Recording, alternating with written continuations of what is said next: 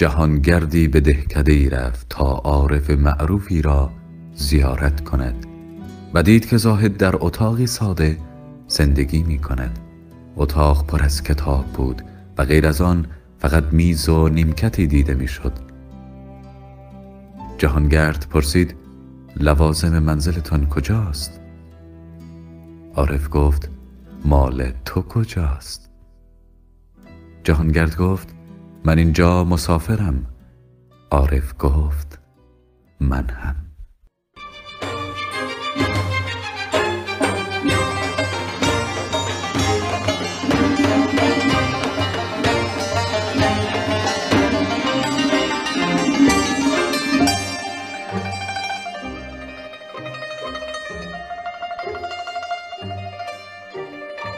شما شنونده پادکست مهر نخستین رادیوی عرفانی ایران هستید.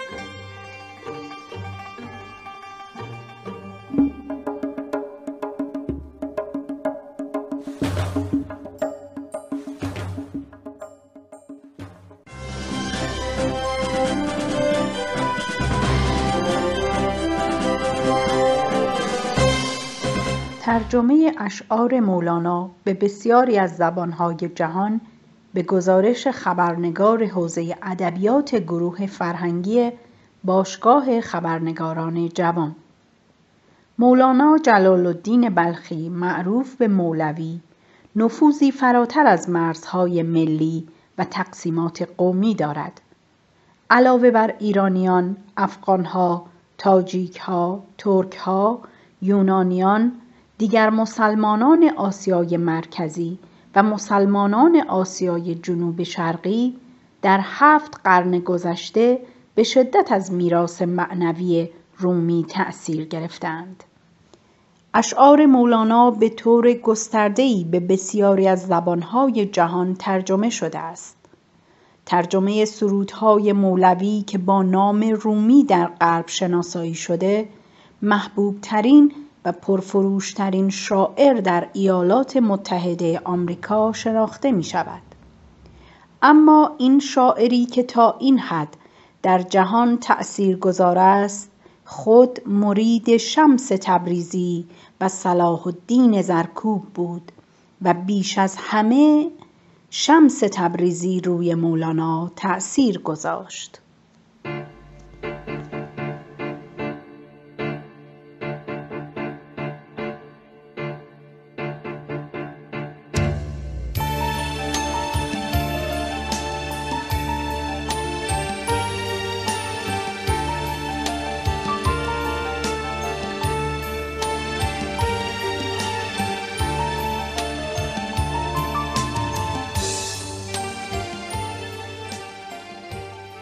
کل بار گناهانم بر دوشم سنگینی کرد ندا آمد بر در خانه بیا.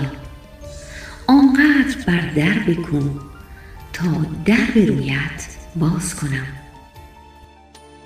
وقتی بر در خانهاش رسیدم هرچه گشتم در بسته ای ندیدم هرچه بود باز بود. گفتم خدایا بر کدامین در بکوبم؟ ندا آمد این را گفتم که بیایی. وگرنه من هیچ وقت درهای رحمتم را به روی تو نبسته بودم.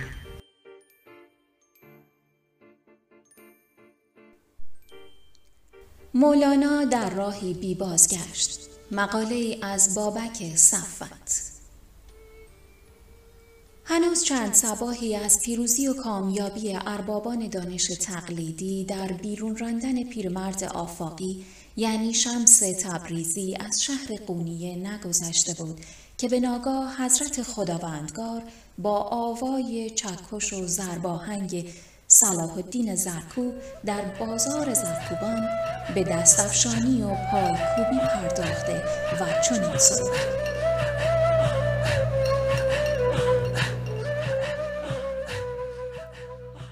یکی گنجی پدید آمد در آن دکان زرکوبی. زهی صورت زهی معنی زهی خوبی زهی خوبی. زهی بازار زرکوبان زهی اسرار یعقوبان که جان یوسف از عشقش برارد شور یعقوبی. ز عشق او دو صد لیلی چو مجنون بند می درد از این آتش زبون آید صبوری های ایوبی او فارغ از قوقای بدندیشان و بدسگالان صلاح الدین را به عنوان خلیفه خیش و جانشین شمس برگزید و صد البته که این انتخاب به مذاق بسیارانی خوش نیامد. چه به هر روی پذیرش شمس برای ایشان خوشایندتر از پیرمرد بی سوادی بود که قفل را قلف و صرفه را سلفه می گفت. در کتاب بلدنامه درباره شرح این ماجرا چنین آمده است. باز در منکران غریب افتاد. باز در هم شدند اهل فساد. کاش کان اولین ببودی باز شیخ ما را رفیق و همدم ساز آمی محض و ساده و نادان پیش او نیک و بد بده یکسان. نتواند درست فاتح خواند. گر کند زو کسی سؤالی ماند. و آنگاه مولانا نیز بی محابا از مجاز پرستان بی اصول و لغت شناسان نکتدان و آدابدانان پر رسم و رسوم قفل را قلف و صرفه را سلفه نامید و چنین سرود. مانده شدم از گفتن تا تو بر ما مانی. خیش من و پیوندی نی همره و هم فرقی و هم زلفی مفتاحی و هم قلفی. بیرنج چه می سلفی؟ آواز چه لرزانی؟ آری مولانا یاران خود را بران داشت تا از صلاح الدین پیروی کنند و شگفتآور آنکه در باور او نه خیام و نه فردوسی نه نظامی و نه ناصر خسرو که صلاح الدین زرکوب حکیم بود. حکیمی که خورشیدسان در آسمان معرفت قومیه تابیدن گرفته بود حکمتت از شه صلاح الدین رسد آن که چون خورشید یکتا می رود.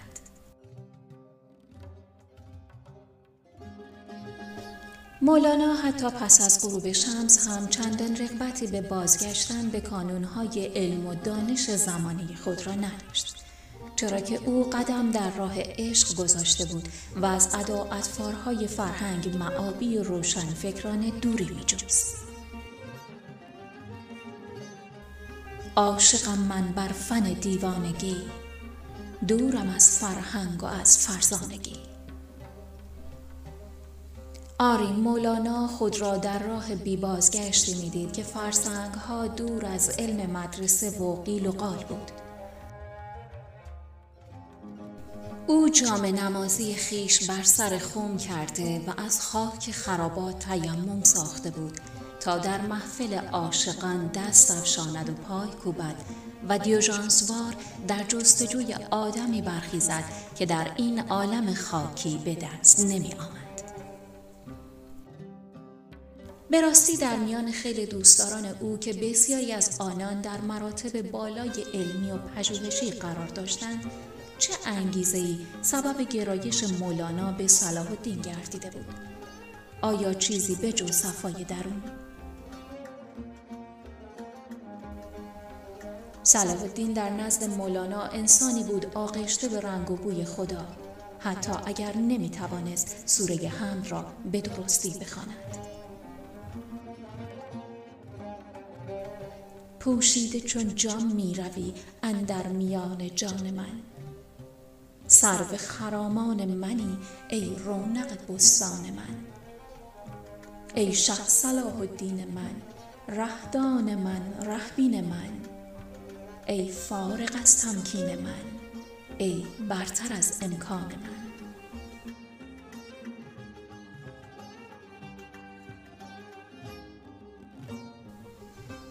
اکنون سالها پس از رفتن شمس تبریزی روزی مولانا با مریدان به سخن نشسته بود که شاگردی گفت چه حیف شد که ما شمس را ندیدیم. مولانا در پاسخ گفت چه افسوس می‌خوری. والله که اکنون در برابر کسی هستید که هزار شمس تبریزی از هر تار موی او آویزان است. همو در دیوان کبیر شمس نیز در جای دیگر چنین می سراید که شمس الحق تبریز بهانه است. ما این به لطف حسن ما این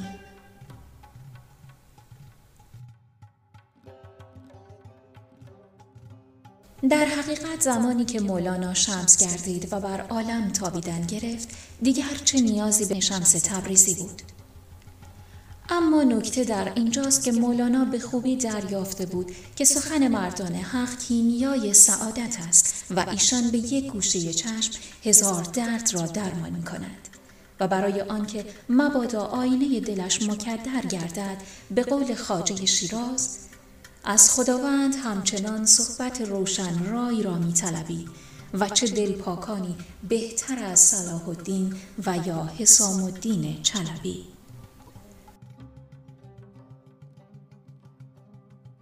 سرانجام این که بر پایه قانون جذب در جهان هستی هر انسانی نیازمند به هم جنس خود است. چنانچه شمس نیز به دنبال کسی بود که از جنس خودش باشد تا او را آینه خیش سازد. از زبان خود مولانا بشنویم که می‌گوید در جهان هر چیز چیزی جذب کرد. گرم گرمی را کشید و سرد سرد. قسم باطل باطلان را می کشد باقیان را می کشند اهل رشد. ناریان مر ناریان را جاذبند. نوریان مر نوریان را طالبند.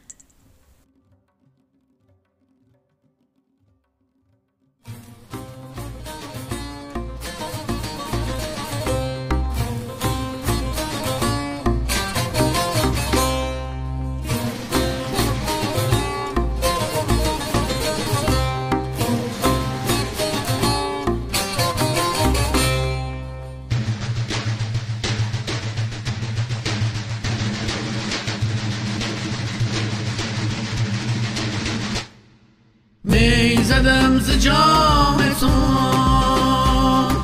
مز شدم ز کام تو می زدم ز جام تو مز شدم ز کام تو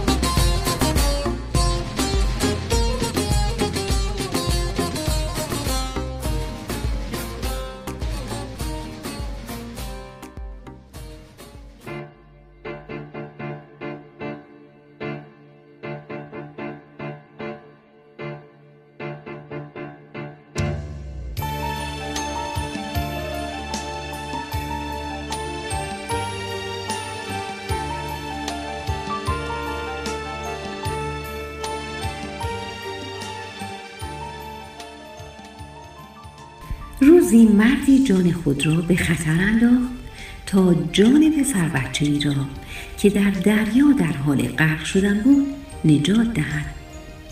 اوضاع آنقدر خطرناک بود که همه فکر می کردند هر دوی آنها غرق می شوند و اگر غرق نشوند حتما در بین صخره ها تکه تکه خواهد شد. ولی آن مرد با تلاش فراوان پسر بچه را نجات داد. آن مرد خسته و زخمی پسرک را به نزدیکترین صخره رساند و خود هم از آن بالا رفت. بعد از مدتی که هر دو آرامتر شدند پسر بچه رو به مرد کرد و گفت از اینکه به خاطر نجات من جان خودت را به خطر انداختی متشکرم. مرد در جواب گفت احتیاجی به تشکر نیست. فقط سعی کن طوری زندگی کنی که زندگیت ارزش نجات دادن را داشته باشد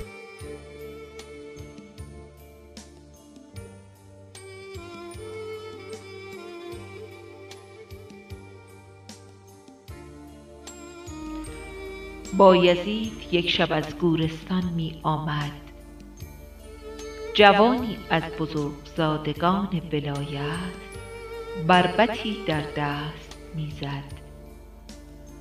چون به بایزید رسید جوان بربت بر سر بایزید زد. بربت و سر بایزید هر دو بشکست. جوان مست بود. ندانست که او کیست. بایزید به صومعه خویش باز آمد. توقف کرد تا بامداد یکی را از اصحاب بخواند و گفت بربطی به چند دهند؟ بهای آن معلوم کرد و در خرقه ای بست.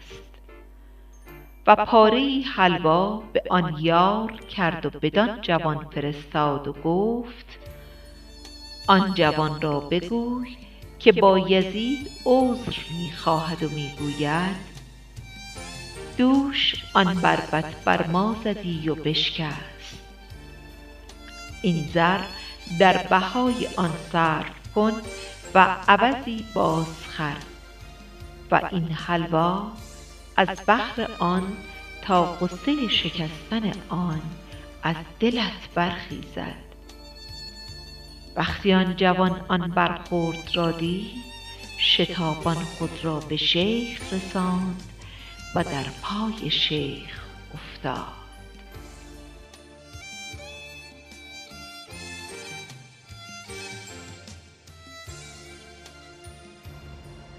حکایتی از گلستان سعدی. دو درویش خراسانی ملازم صحبت یکدیگر سفر کردندی. یکی ضعیف بود که هر به دو شب افطار کردی و دیگر قوی که روزی سه بار خوردی. اتفاقا بر در شهری به تهمت جاسوسی گرفتار آمدند.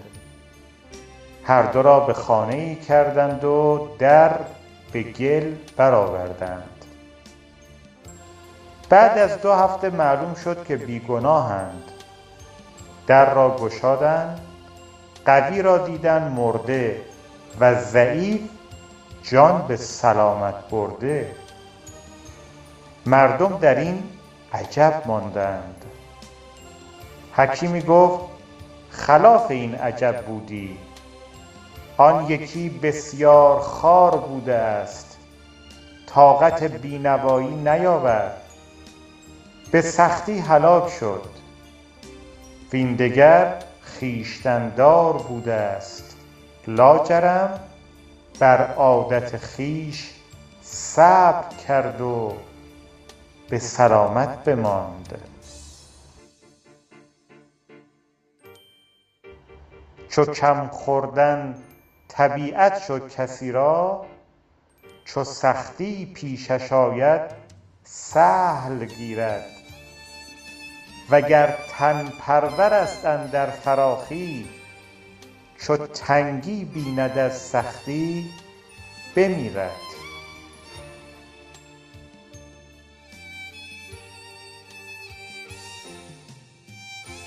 عارفی را دیدند که چوبی دو سر آتش در دست داشت و به سویی می‌رفت از او پرسیدند با این آتش به کجا می روی؟ گفت می روم تا بهشت و جهنم را جمله بسوزانم تا خلق تنها برای خدا به خدا بپردازد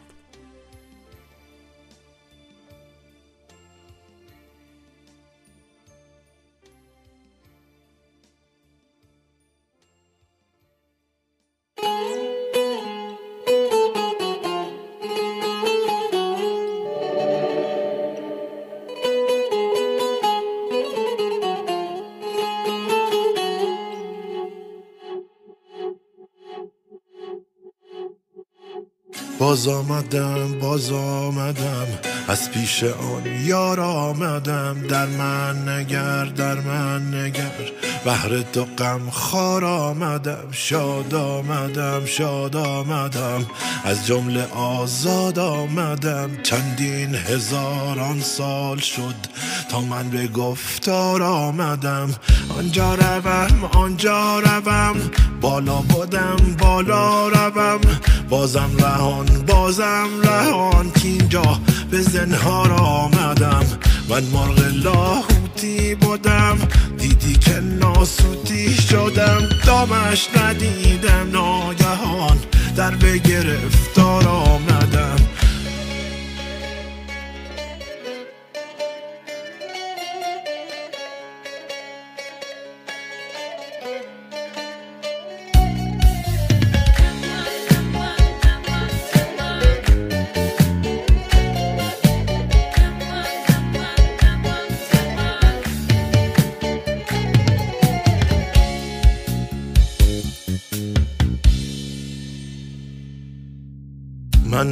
پاکم ای پسر نه مشت خاکم مختصر.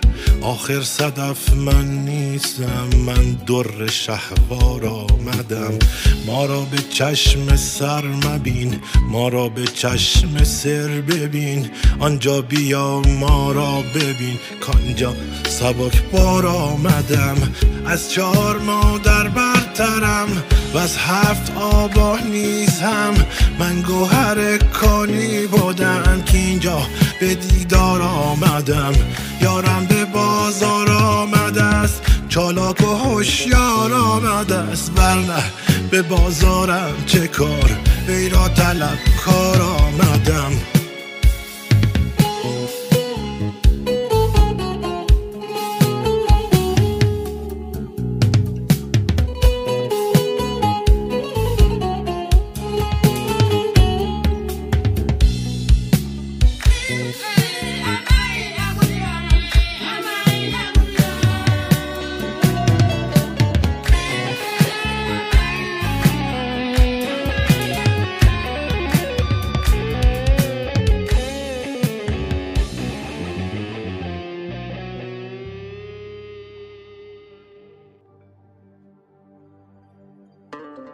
نخستین باده کاندر جام کردند ز چشم مست ساقی وام کردند.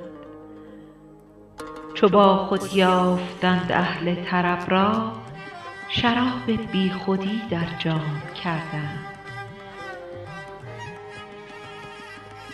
لب میگون جانان جام درداد شراب عاشقانش نام کردند.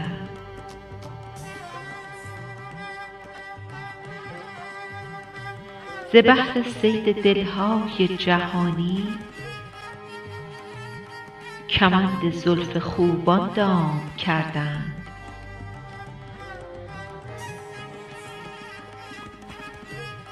به گیتی هر کجا درد دلی بود به هم کردند و عشقش نام کردند. نخستین باده کاندر جام کردند ز چشم مست ساقی وام کردند چو با خود یافتم اهل طرب را. شراب بی خودی در جام کردند لب میگون جانان جام دردم شراب عاشقانش نام کردم.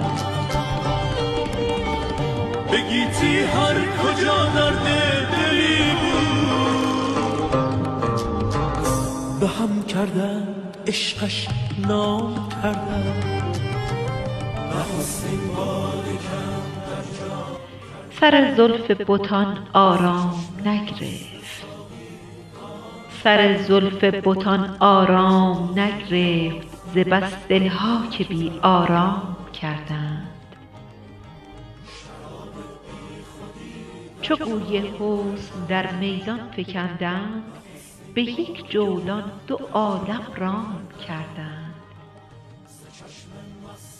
ز بهر نقل مستان از لب و چشم مهیا پسته و بادام کردند.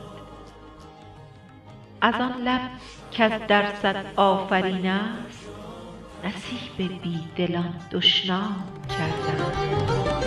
ز بهر صید دلهای جهانی کمند زلف خوبان دام کردم کمند زلف خوبان دام کردم ز بهر صید دلهای جهانی کمند زلف خوبان دام کردم کمند زلف خوبان دام کردم. نخستین باده کم در جام کردم. به مجلس نیک و بد را جای دادند. به مجلس نیک و بد را جای دادند. به جامی کار خاص و عام کردند. به غمزه صد سخن با جان بگفتند. به دل ز ابرو دو صد پیغام کردند. جمال خویشتن را جلوه دادند. به یک جلوه دو عالم رام کردند. دلی را تا به دست آرند هر دم سر زلفین خود را دام کردند. نهان با محرمی رازی بگفتند جهانی را از آن اعلام کردند. چو خود کردند راز خویشتن فاش عراقی را چرا بدنام کردند؟ چو خود کردند راز خویشتن فاش عراقی را چرا بدنام کردند؟ راز فاش عراقی را چرا بدنام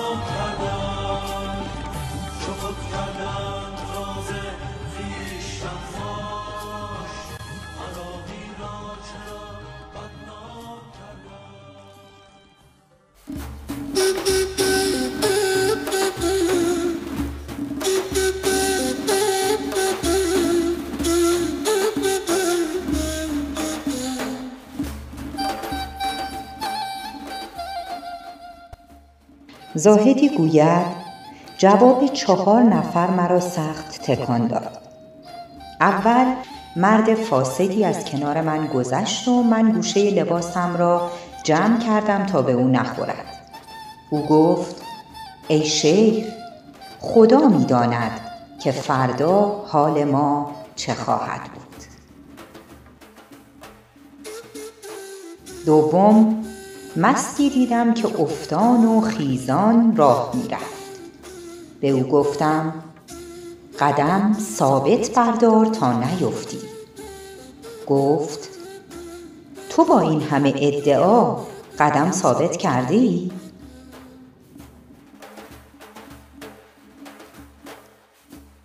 سوم کودکی دیدم که چراغی در دست داشت.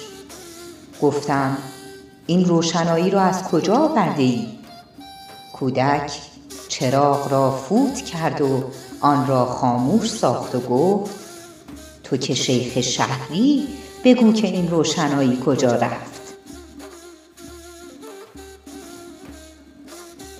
چهارم زنی بسیار زیبا که در حال خشم از شوهرش شکایت می‌کرد گفتم اول رویت را بپوشان بعد با من حرف بزن.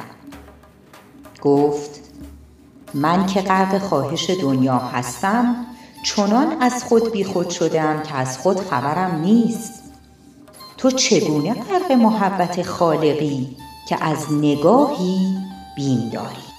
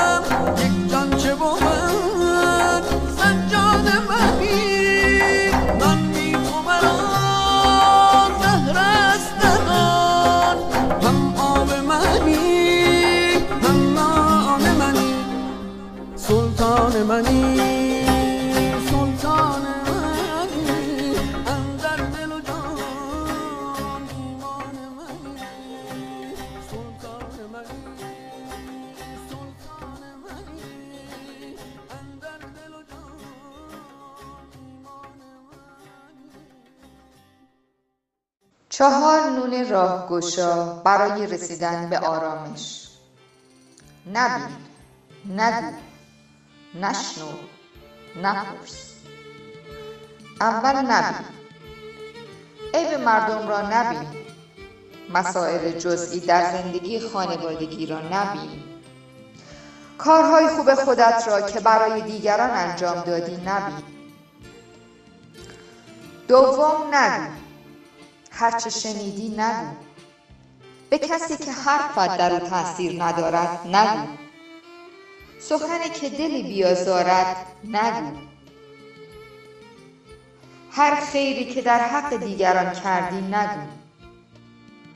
راز را نگو حتی به نزدیکترین افراد. سوم نشنو. هر سخنی که ارزش شنیدن ندارد نشنو. وقتی دو نفر آهسته سخن می‌گویند سعی کن نشنوی. غیبت را نشنو. گاهی وانمود کن که نشنیدی. خود را به نشنیدن بزن چهارم نپرس. آنچه را که به تو مربوط نیست نپرس. آنچه که شخص از گفتنش شرم دارد نپرس.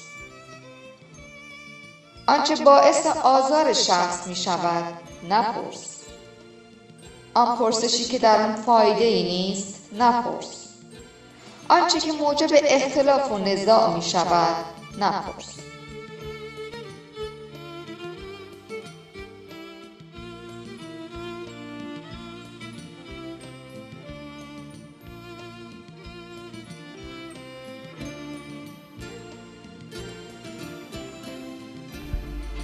در تعالیم بودا آمده است که آن کس که نمی‌داند مالک خانهاش کیست اگر به دنبال این باشد که بفهمد مالک و شاهنشاه کشور چه کسی است زندگیش را تلف کرده است.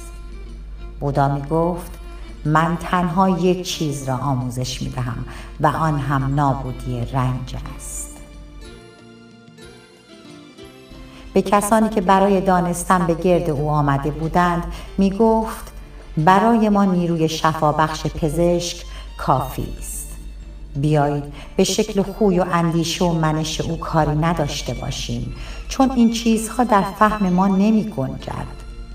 ما باید تلاش کنیم تا دستورات شفابخش او را برای بهبود خود به کار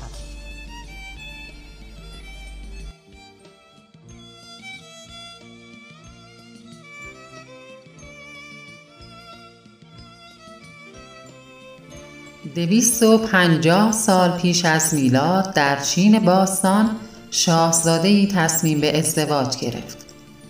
با مرد خردمندی مشورت کرده و تصمیم گرفت تمام دختران جوان منطقه را دعوت کند تا دختری سزاوار را انتخاب کند. وقتی خدمتکار پیر قصر ماجرا را شنید به شدت غمگین شد چون دختر او مخفیانه عاشق شاهزاده بود. دخترش گفت او هم به آن مهمانی خواهد رفت. مادر گفت تو شانسی نداری نه ثروتمندی و نه خیلی زیبا. دختر جواب داد می‌دانم هرگز مرا انتخاب نمی کند اما فرصتی است که دست کم یک بار او را از نزدیک ببینم. روز موعود فرا رسید و شاهزاده به دختران گفت به هر یک از شما دانه ای می دهم. کسی که بتواند در عرض شش ماه زیباترین گل را برای من بیاورد ملکه آینده چین می شود. سه ماه گذشت و هیچ گلی سبز نشد. دختر با باغبانان بسیاری صحبت کرد و راه گلکاری را به او آموختند اما بی نتیجه بود گلی نروید روز ملاقات فرا رسید دختر با گلدان خالیش منتظر ماند و دیگر دختران هر کدام گل بسیار زیبایی به رنگها و شکلهای مختلف در گلدانهای خود داشتند. لحظه موعود فرا رسید. شاهزاده هر کدام از گلدانها را با دقت بررسی کرد و در پایان اعلام کرد دختر خدمتکار همسر آینده او خواهد بود. همه اعتراض کردند شاهزاده کسی را انتخاب کرده که در گلدانش هیچ گلی سبز نشده است. شاهزاده توضیح داد این دختر تنها کسی است که گلی را به ثمر رسانده که او را سزاوار همسری امپراتور می کند. گل صداقت همه دانه هایی که به شما دادم عقیم بودند و امکان نداشت گلی از آنها سبز شود.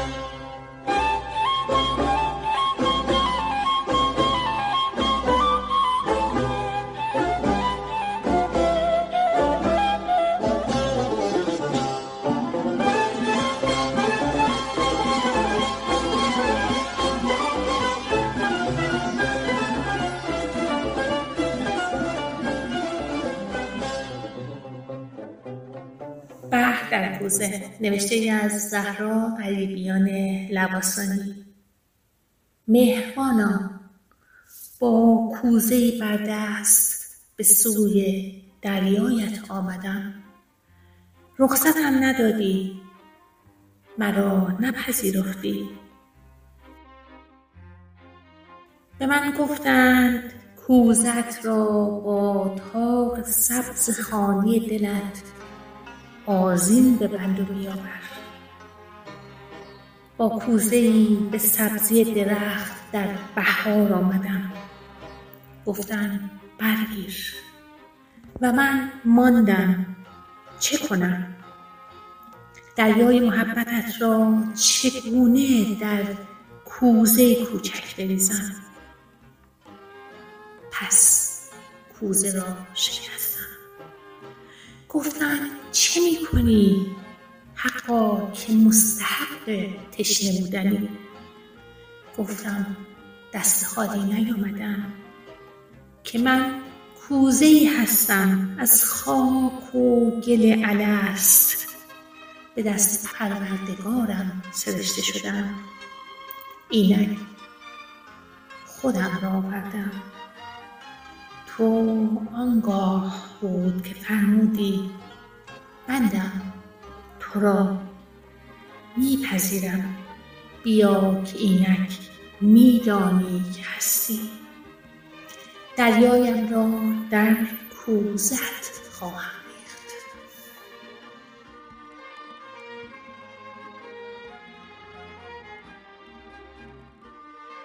مرد را به عقلش بنگر نه به ثروتش. زن را به وفایش بنگر نه به جمالش. دوست را به محبتش بنگر نه به کلامش. عاشق را به صبرش بنگر نه به ادعایش. مال را به برکتش بنگر نه به مقدارش. خانه را به آرامشش بنگر نه به بزرگیش. دل را به پاکیش بنگر نه به صاحبش. فرزند را به ایمانش بنگر نه به وفاداریش. پدر و مادر را فقط بنگر. هرچه بیشتر بهتر.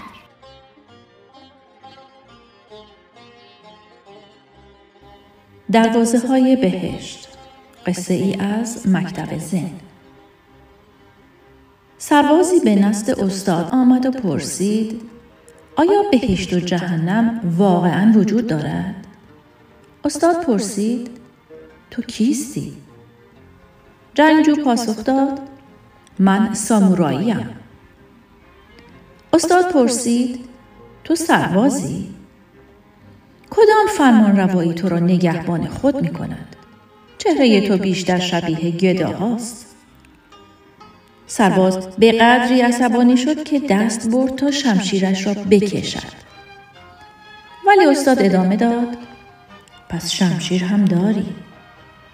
سلاحت احتمالاً کنتر از آن است که بتواند سر مرا ببرد.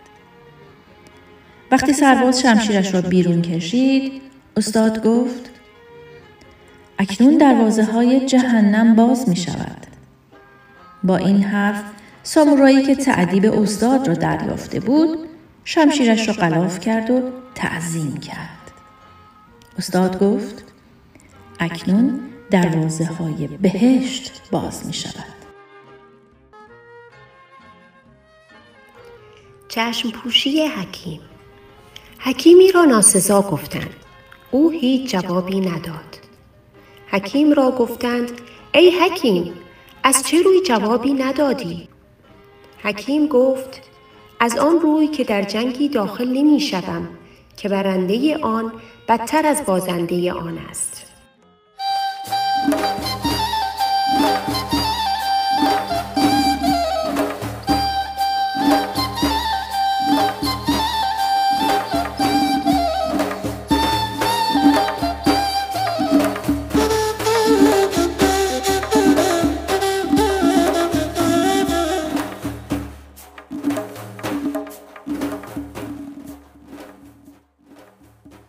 شیخ یک بار به توس رسید. مردمان از شیخ استدعای مجلس کردند. اجابت کرد. بامداد در خانقاه استاد تخت بنهادند. مردم می آمد و می نشست چون شیخ بیرون آمد مغریان قرآن برخواندند و مردم بسیار درآمدند چنانک هیچ جای نبود. معرف بر پای خواست و گفت خدایش بیامرزاد که هر کسی از آنجا که هست یک گام فراتر آید. شیخ گفت و صلی الله علی محمد و آله اجمعین. و دست به روی فرو آورد و گفت هرچه ما خواستیم گفت و همه پیغامبران بگفتند او بگفت که از آنچ هستید یک قدم فراتر آیید. کلمه نگفت و از تخت فرود آمد و بر این ختم کرد مجلس را. بنی آدم اعضای یک پیکرند که در آفرینش یک گوهرند بنی آدم اعضای یک پیکرند که در آفرینش یک گوهرند